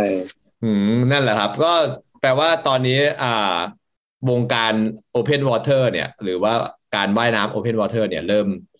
เริ่มจะเริ่มจะได้รับความนิยมมากขึ้น อย่างที่อาจารย์เกิดบอกมา ก็อยากจะทราบว่าแบบอาจารย์มองอนาคตของ วงการว่ายน้ำ Open Water นะครับ เป็นเป็นยังไงบ้างครับผม แล้วจะพัฒนาพัฒนาวงการของ Open Water ให้มากขึ้นก้าวไปมากกว่าเดิม หรือว่าจะจะให้ส่งออกมาอย่างประชาชนทั่วไป หรือว่านักกีฬาประเภทอื่นบ้างอะไรอย่างเงี้ยได้มากน้อยแค่ไหนครับผมอาจารย์ การพัฒนาวงว่าวงการ Open Water เนี่ยนะ อันข้อหนึ่งก็คือ เราจะพัฒนาไปทาง master ใช่ไหมแล้วก็มาในใน master เนี่ย ผู้สูงผู้สูงอายุครับผมนะครับที่ที่เราไม่ชอบชื่อเนี้ยนะครับ จะมี master มีใน master แล้ว master เนี่ยมีชิงแชมป์โลกด้วยอืมชิงแชมป์โลกด้วย คิดว่าปีหน้าจะมีการส่งนักกีฬา Open Water ของ Masters เนี่ยครับไปร่วมชิงแชมป์โลกปีหน้านะครับ ข้อหนึ่งก็คือข้อที่สองคือจะมีการแข่งในประเทศเนี่ย ในในประเภท Masters อันนี้เราพูดถึงในในในแบบของ Masters ก่อนนะครับ ครับผม ในมีการแข่งเพื่อคัดตัวไป ไปชิงแชมป์โลกเนี่ย ในเดือนมกราคมร่วมกับฝ่าย Open Water ซึ่งวันแล้วก็วันเวลายังยังไม่ได้กำหนดออกมานะครับ แล้วจริงๆแล้วผมก็อยากจะผลักดันให้มีการว่ายผลัดนะเพราะว่าในในชิงแชมป์โลกเนี่ย มันจะมีว่ายผลัดสี่คูณพันห้าร้อยเมตรหรืออะไรเนี่ย ซึ่งเราเรายังไม่เคยทำเตรียมทีมไปเลยครับทีม ทีมมหาอำนาจในการแข่ง Open Water เนี่ยเขาก็มีไปครบเลยของเราไปแข่งสิบกิโลกันอย่างเดียว เดี๋ยวนี้เขามีจนกระทั่งแข่งยี่สิบห้ากิโลแล้ว ครับผมอืมยี่สิบห้ากิโลเนี่ย เราก็ไม่เคยมีนักกีฬา ไม่กล้าว่ายกันเลยเพราะว่าว่ายกันห้าชั่วโมงห้าชั่วโมงนี้ต้องต้องมีพลังงานพอเลยนะต้องให้อาหารกันกินแซนด์วิชเลยอะ กินคาร์โบไฮเดรตอะไรกันตรงตอนกลางเลยนะขนาดสิบกิโลเนี่ยเรายังให้ให้น้ำกันทุก คือตามตามสภาพสนามตามของเขาบางบางครั้งเขาก็มีรอบสิบกิโลเนี่ยครั้งหลังสุดเขารอบละสองกิโล รอบละสองพันแต่ส่วนใหญ่เขาจะใช้รอบละพันหกร้อยห้าสิบพันหกร้อยห้าสิบเมตรก็จะให้น้ำครั้งหนึ่ง น้ำนี่ก็จะเป็นพวกเกลือแร่พวกไฮคาโบอะไรพวกนี้ก็ หรือว่าเจลอะไรต่างๆนะอันนี้อันต่อไปก็คือเราควรจะพัฒนาเรื่องการไปซ้อมร่วมกับ อาจจะทำ MOU กับทางยุโรปซึ่งซึ่งซึ่งการไปคราวนี้เรามีอาจารย์คนหนึ่งฝ่ายวิทยาศาสตร์การกีฬาไปเป็นผู้จัดการทีมนะ คืออาจารย์พรพศชัยนอก แกก็จบจากโปรตุเกสจบที่ปอโตเลยมหาลัยปอโต ซึ่งเป็นทางด้านวิทยาศาสตร์วิทยาศาสตร์การกีฬาเนี่ย ก็ได้คือรู้จักกับทางนู้นอะ ทางมีคนรู้จักเยอะแยะเขาสามารถทำ MOU ไปฝึกซ้อมร่วมกันอะไรเงี้ย ถ้าถ้าเป็นไปได้ก็จะดีมากเลย เพราะว่าเราจะได้ไปชินกับอากาศ ซึ่ง สนามที่โปรตุเกสเนี่ยจะเป็นสนามที่แข่งบ่อย แล้วก็ใช้คัดตัวโอลิมปิก ขนาดที่เรียกว่าครั้งเนี้ย จริง ๆ แล้วมันต้องคัดที่ญี่ปุ่น ญี่ปุ่นไม่ยอมจัดคัดเขาก็ทางโปรตุเกสเขาก็รับจัดคัดขึ้นมาเปลี่ยนไปจัดที่โปรตุเกสครั้งหน้าเนี่ยที่โอลิมปิกที่ปารีสก็คงจะมีสนามหนึ่งล่ะ ต้องต้องคัดที่โปรตุเกสแน่นอนเลย เพราะมันเป็นโซนเดียวกัน เป็นที่นิยมของนักกีฬา Open Water ที่นั่นแถวแถบนั้นนะครับ แล้วก็เรื่องการส่งแข่งไปหาประสบการณ์ในในการแข่งขันในยุโรป ในในในสนามที่เป็นที่นิยมแล้วก็เป็นสนามสำคัญเนี่ย เราจะได้ฝึกการใส่เวทสูทหรือว่าฝึกการว่ายในน้ำเย็น แล้วก็ได้เจอนักกีฬาระดับ โลกต่างๆ เพื่อจะฝึกฝนเทคนิคของเราด้วยเรื่งการแข่งขันที่โปรตุเกสเขาเนี้ย จะว่า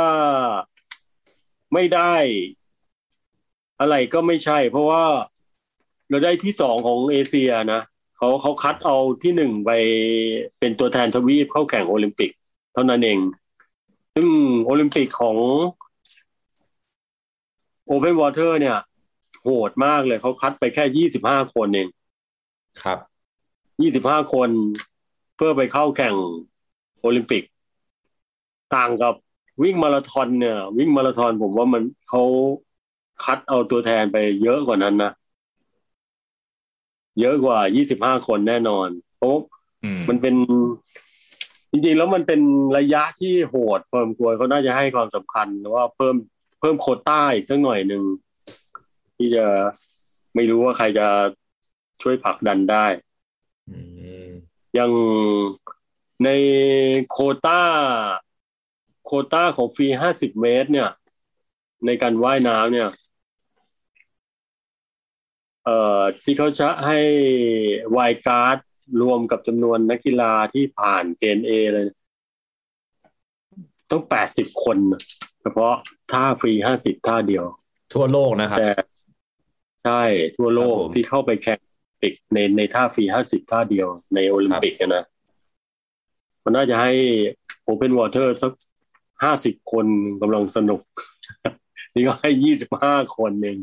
โหดมาก ผมว่ามันเป็นเรื่องของของทุนอ่า platform start ด้วยหรือเปล่าครับ เพราะว่าจริง ๆ แล้ว อย่างใน Open Water platform start มันก็ มันก็จำกัดนะมัน มันคือตอนคัดเนี่ย ตอนที่คัดที่โปรตุเกสเนี่ย เคยไปคัด แล้วมีการสตาร์ทของนักกีฬา Open Water เนี่ย มากถึงแปดสิบคนแปดสิบคน แล้วทำไมตอนโอลิมปิกจัดแค่ยี่สิบห้าคนก็ไม่ทราบนะมันมันก็นั่นแปดสิบคนครั้งนั้นอะ เป็นครั้งแรกที่นกไปก็โดน โดนแย่งลายนี่แหละ แย่งลายจมไปเลยว่ายไม่ได้สองร้อยเมตรจนกดจมลงไปแต่ครั้งนี้เขาบอกว่าผมผมไม่แน่ใจเรื่องกฎนะครับว่าว่าเป็นยังไง แต่ว่าผมมองว่าถ้าถ้าถ้ามันเยอะเนี่ย อย่างแรกคือจุด support ผมมองว่าจะอาจจะค่อนข้างลำบากถ้ามันถ้ามันถ้ามันแน่นมากครับผมว่าแปดสิบคนนี่รับน้ำรับอะไรนี่ ค่อนข้างอลหม่านเลยนะ เพราะขนาดยี่สิบห้าคนนี่ตอนรับน้ำนี่ก็เหมือนปลาตอนกรูกันรับน้ำก็ใช่มันก็ลำบากนิดนึงผมมองว่า มันเป็นเรื่องของ safety อย่างหนึ่งด้วย ถ้าถ้าถ้าถ้าให้ผมมองนะครับมันก็ค่อนข้างที่จะมีเรื่องของ safety กับความอลหม่านตอนรับน้ำเออแต่ถือว่าเป็นถ้าใครผ่านเข้าไปยี่สิบห้าคนนี่คือรอบ final เลยล่ะ ในครับใน Open Water คือชิงอย่างนี้ รอบชิงเลย ไม่เหมือนกับว่ายน้ำที่เข้าไปถึงก็ต้องไปว่ายรอบเอ่อ heat รอบ semifinal แล้วก็ต้องไป final อีกทีแปดคนสุดท้ายใช่ไหมครับผมอืมครับ ก็เอ่อผมเชื่อว่าหลายๆคนโดยเฉพาะยิ่งนักไตรอะนะนั่นแล้วก็เอ่อนักกีฬาว่ายน้ำที่อยู่ในสระตลอดเนี่ยอาจจะอยากรู้นะครับ ว่าจริงๆแล้ว โลกของ Open Water ที่ว่ายโดยไม่มีขอบสระไม่มีเลนข้างล่างให้ว่ายตามเนี่ย มันเป็นยังไงนะครับ ถ้าถ้ามีใครสนใจอยากฝึกซ้อมว่ายน้ำ Open Water นะครับ หรือว่ายน้ำ Masters ขอไม่แปลเป็นไทยนะครับ อาจารย์ถ้าถ้าถ้าผลักดันเปลี่ยนชื่อได้นะครับ จะเป็นเรื่องที่ดีมากๆนะครับ ว่าเป็นว่ายว่ายน้ำ Masters แปลเป็นไทยหาคำที่ดีกว่านี้นิดนึงผมว่าน่ากลัวมากเลยครับว่ายน้ำผู้สูงอายุเนี่ยอ่าแต่ว่า ถ้าถ้าสนใจที่จะอ่าฝึกซ้อมว่ายน้ำกับอาจารย์นะครับ ผมจริง ๆ แล้วหนึ่งในอ่า host ของเรานะครับ ก็ผ่านมืออาจารย์มาแล้วนะอย่างที่อาจารย์บอกต้นรายการเนี่ย เราจะไปเจออาจารย์ที่ไหนได้บ้างครับผมอ๋อถ้าถ้าคลายล็อกแล้วก็เปิดสระได้ปกติเนี่ยก็ที่สระ Vision นะครับ อยู่ซอยวัชรพล ตรงตลาดถนอมมิตร Park นะครับอืมทุกวันนะครับ เว้นวันอาทิตย์ครับ ติดต่อได้ผมเข้าไปเจอเฟซบุ๊กได้ครับเฟซบุ๊ก Vision Swimming Academy นะครับ บางครั้งเราก็ จริงๆแล้วติดต่อมาทางกอล์ฟก็ได้นะ สุทธิพงศ์ครับผมก็บางครั้งเราก็อาจจะไปร่วมกันทำทำแคมป์ทำอะไรก็ได้นะซึ่งได้ครับ จะได้เอามีนกไปอืมเป็นตัวอย่างอะไรก็ได้ ได้ครับผม ภารกิจนะครับ ยังมียังมีสถานที่อีกที่หนึ่งที่อาจารย์ไปทำไว้เป็นเหมือนกับสถานที่ไว้สำหรับฝึกซ้อมว่ายน้ำมีอ๋อมีสเอ่อมีสนามฟุตบอลด้วยแล้วก็มีสนามบาสด้วยครับ เอ่อที่นั่นคือครับที่ไหนนะครับอาจารย์ ที่ที่บ้านเติมสุขครับ แล้วก็บ้านเติมสุขสวนสินสิงห์อุตสาหะครับผคืมอเป็นสถานที่ที่ร่วมทำกันกับเพื่อนเพื่อนของแฟนนะก็มีสระว่ายน้ำ มีน้ำตก มีลำธารนะครับ ของน้ำตกแล้วก็มีทั้งสนามฟุตบอลวิ่งได้ แล้วก็ใกล้ๆกันก็มีเอ่ออ่างเก็บน้ำโมกเหล็ก อ่างเก็บน้ำโมกเหล็กก็สวยงาม เป็นที่ปั่นจักรยานได้อากาศดีมากเลยครับ ช่วงนี้แล้วช่วงเนี้ย อากาศเย็นละครับผมเช้าๆนี่ยี่สิบครับผมกำลังดีเลย ที่สระบุรีมวกเหล็กนะครับ ผมอากาศดียังไงครับแต่ว่าตอนนี้เอ่อโค้ดวินยังไม่กลับมาครับอ่าก๊อฟก็ยังไปไม่ได้ครับอาจารย์ครับเอาไว้ไว้เปิดก่อนก็ได้ครับ เชิญครับแต่ผมขอจองไว้เลยนะครับ เดือนพฤษภาคครัรับบผมครับครับผม มีมีใครมีคำถามอะไรไหม่เอ่ย ในไลฟ์ ออนุญาตดูในไลฟ์ก่อนนะครับ ตอนนี้ยังไม่มีนะครับ สัญญาณติดขัดอ่าของผมของผมไม่มีแล้วนะครับ หายปกติแล้วนะครับ ผมไม่สัญญาณปกก็ติอาแล้จวครับอาจจะถ้าติดขัดก็ผมเชื่อว่าในย้อนหลังน่าจะไมมีปัญหาอะไรนะครับครับผมก็ผมเชื่อว่าวันนี้เราเราได้รับรู้นะว่าจริงๆแล้วเอ่ออาจารย์ก็อยู่ในวงการว่ายน้ำตั้งแต่ ตั้งแต่ พ่อแม่ผมยังไม่เจอเลยนะดังนั้นดังนั้นผมเชื่อว่าสิ่งหนึ่งที่ที่ผมเชื่อว่าน่าน่าจะเป็น โดยเฉพาะอยยิ่งคำพูดแรกที่สะเทือนใจตั้งแต่ตอนต้นในเข้ารายการนั่นคือ เราเราเรียนรู้มาว่าตั้งแต่สมัยที่อาจารย์เข้าวงการว่ายน้ำเนี่ย จีนยังไม่เปิดประเทศและยังไม่แข่งไปไหนเลยนะครับ จนปัจจุบันเขาเขาอยู่ในระดับโลกแล้วเนี่ย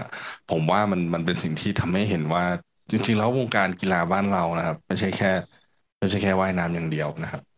มันเราสามารถพัฒนาได้ ครับแล้วเราแล้วเราถูกแซงไปจากหลาย ๆ ประเทศอ่ารอบๆเราเนี่ย เยอะนะครับ ผมเพราะฉะนั้นผมเชื่อว่าในฐานะนักกีฬาเอง ผมเชื่อว่า การที่เราไม่ไม่ได้อยู่ในจุดสูงสุดที่เราคิดว่าเราจะอยู่ได้เนี่ย มันเป็นแทนที่เราจะคิดว่ามันเป็นแบบสิ่งที่แย่ผมอยากให้มองว่าเฮ้ยแสดงว่าเรายังมี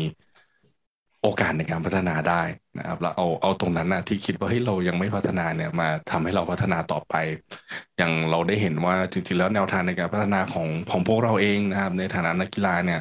เรามีเยอะมากเลยนะครับ จุดอ่อนเมื่อเทียบกับนานาประเทศนะครับ ในถ้าเรามองในระดับประเทศ เราก็ยังมีอะไรที่เราสามารถพัฒนาได้ ถ้ามองในระดับส่วนบุคคล เราเองมีจุดที่เราจะต้องพัฒนาได้เรื่อยๆ แล้วสิ่งสำคัญจุดหนึ่งก็คือ เรา มีความรู้เยอะแยะไปหมดเลยนะครับ ที่สามารถค้นหาได้ครับ แต่จริงๆแล้วการโคชชิ่งที่ผมมักจะบอกตลอดคือมันคือศาสตร์และศิลป์ความรู้มันมันเยอะนะครับ แต่การแอพพลายปฏิบัติตรงนั้นนะครับ โค้ชจะรู้ว่าเวลาไหนที่ต้องใช้เทคนิคไหน เวลาไหนที่ต้องพัฒนาจุดไหนนะครับ เพราะนั้นตรงนี้อ่าเป็นจุดที่ผมเชื่อว่าในวันนี้ที่เราพูดคุยกันมาเนี่ย เราค่อนข้างได้รู้ว่า จริงๆแล้วเรายังมีพื้นที่ให้พัฒนาในฐานะของตัวบุคคลเองและในฐานะประเทศเนี่ยค่อนข้างกว้างนะครับ ก็ขอบคุณอาจารย์สำหรับแนวคิดเยอะๆได้ฟังเรื่องราวดีๆ เยอะมากเลยนะหวังว่าองค์การ Open Water ไทยของประเทศของประเทศเราเนี่ยจะจะจะเปิดกว้างพัฒนามากขึ้นนักไตรนะครับถ้าว่ายน้ำไม่ว่าคุณจะปั่นจักรยานหรือวิ่งแข็งแรงแค่ไหนนะครับ ถ้าคุณขึ้นจากน้ำช้ากว่าชาวบ้านเราครึ่งชั่วโมง ก็ดังชีวิตเหมือนกันนะในสนามไตร เพราะฉะนั้นอสอบถามหาอาจารย์ได้นะครับ ที่ Vision Academy ใช่ไหมครับเอาใหม่นะ Vision Vision Academy ใช่ไหมนะครับอยากจะฝากฝากบอกคนที่เป็นนักกีฬาทั้งไตรกีฬาแล้วก็ Open Water เนี่ย การเราการที่เรามาอยู่ตรงเนี้ย การที่ผมยังอยู่ตรงเนี้ย ก็ด้วยความรัก ที่จะทำรักในกีฬาเนี่ย รักที่จะเล่นกีฬาแล้วก็มีความสุข ขอให้ทุกขอขอให้ทุกทุกคนน่ะ นึกถึงความสุขในการเล่นกีฬาก่อนอย่าเพิ่งไปนึกถึงผลที่มันจะได้ที่หนึ่งสองสามขอให้สนุกกับการว่าย ขอให้สนุกกับการวิ่ง หรือขี่จักรยานก็ตาม อ่าให้มันเป็นเพื่อนเราจริง ๆ ให้มัน อย่าไปเอาอะไรจากมันนะครับ แล้วเราจะประสบความสำเร็จ การที่ประสบความสำเร็จเนี่ย โดยที่เราไม่ได้ซีเรียสเลย มันจะมีความสุขมากเลยนะครับ อย่าไปซีเรียสกับมัน เพราะว่าวันหนึ่งอาจจะเห็นนักไตกีฬาได้เหรียญทองโอลิมปิก นักว่ายน้ำได้เหรียญทองโอลิมปิก แล้วจะเป็นคนแรกด้วย เพราะว่ายังไม่เคยมีใครได้ ไม่เคยมีใครได้ใช่ไหมเป็นสิ่งที่ดี ถ้านักมวยได้เหรียญทองโอลิมปิก ก็จะเป็นคนที่สองคนที่สามไปแล้วใช่ไหมผมผมลุ้นว่ายน้ำมากกว่าครับอาจารย์ก็ผมลุ้นด้วยด้วยไตคงยากครับด้วยความรักไม่แน่นะ ไม่แน่ ด้วยความรักความหวัง แล้วก็รออย่างมีความสุข แล้วก็จะรอต่อไป ครับผมอาจารย์อย่าเริ่มครับ กับไตกีฬาครับ ก็ก็วันนี้ครับครับผมก็ขอบคุณขอบวันนี้ก็สนุกมากอ่าเมื่อกี้เกือบเมื่อกี้เกือบจะยาวนะครับ อีกคนวินเริ่มพูดนี่เกือบเกือบจะยาวนะว่า ประเด็นนี้แต่ไม่ได้ครับ ผมว่าแล้วผมสอนว่ายน้ำมันนะเด็กที่ผมเห็นตัวเล็ก ๆ เนี่ย ผมหันไปมองอีกทีเป็นได้เหรียญซีเกมแล้ว คือมันผมบอกว่ามันไม่แน่นะ เราอนาคตเราเรายังไม่เห็นไม่มีใครเขียนอนาคตเราได้นะครับผม กับกับไตกีฬาผมกล้าเป่าชว่าไม่ได้แน่นอนครับผมผมกล้าพูดเลยครับ ครับ วันนี้ก็สนุกมากครับสำหรับสำหรับความรู้ที่อาจารย์มีให้มาแล้วก็ เรื่องราวของ Open Water ทั้งหลายแหละทั้งทั้งหลายทั้งในระดับนานาชาติแล้วก็ทั้งระดับเบื้องต้นนะครับผมวันนี้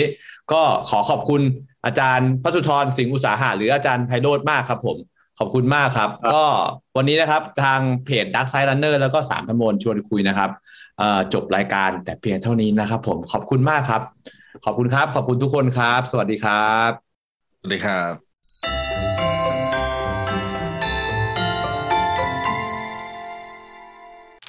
ครับก็จบไปสำหรับสามทโมนชวนคุยนะครับของเก่าเหลืออีก น่าจะเหลืออีก episode เดียวนะครับ แล้วก็จะจบแล้วนะครับผมก็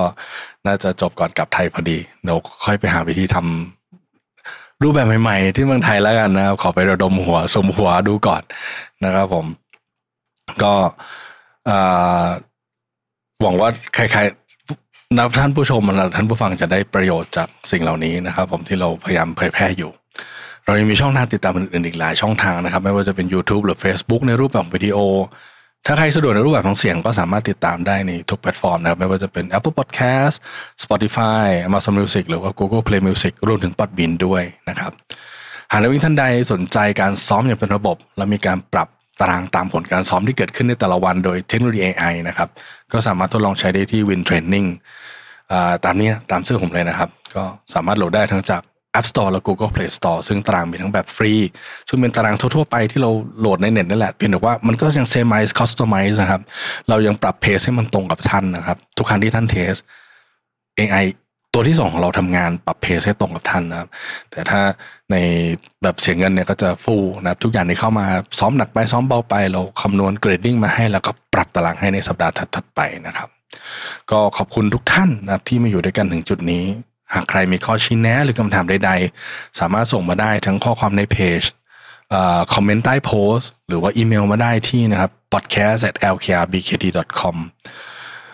เช่นกันครับสำหรับผู้ที่มองว่าแนวคิดที่ผมมีความรู้ที่ผมมีเนี่ยสามารถคิดว่าน่าจะพาท่านได้ไปถึงจุดหมายที่ท่านคิดไว้นะครับ ก็ติดต่อเข้ามาได้ในช่องทางเดียวกันนะครับ ครับก็เช่นเคยนะครับ หากใครมีคำถามในกีฬา ถามมาแล้วเราจะแค่เงี้ยแล้วแกะมันออกมา แล้วพบกันใหม่ในพิโซดหน้าสำหรับวันนี้ สวัสดีครับ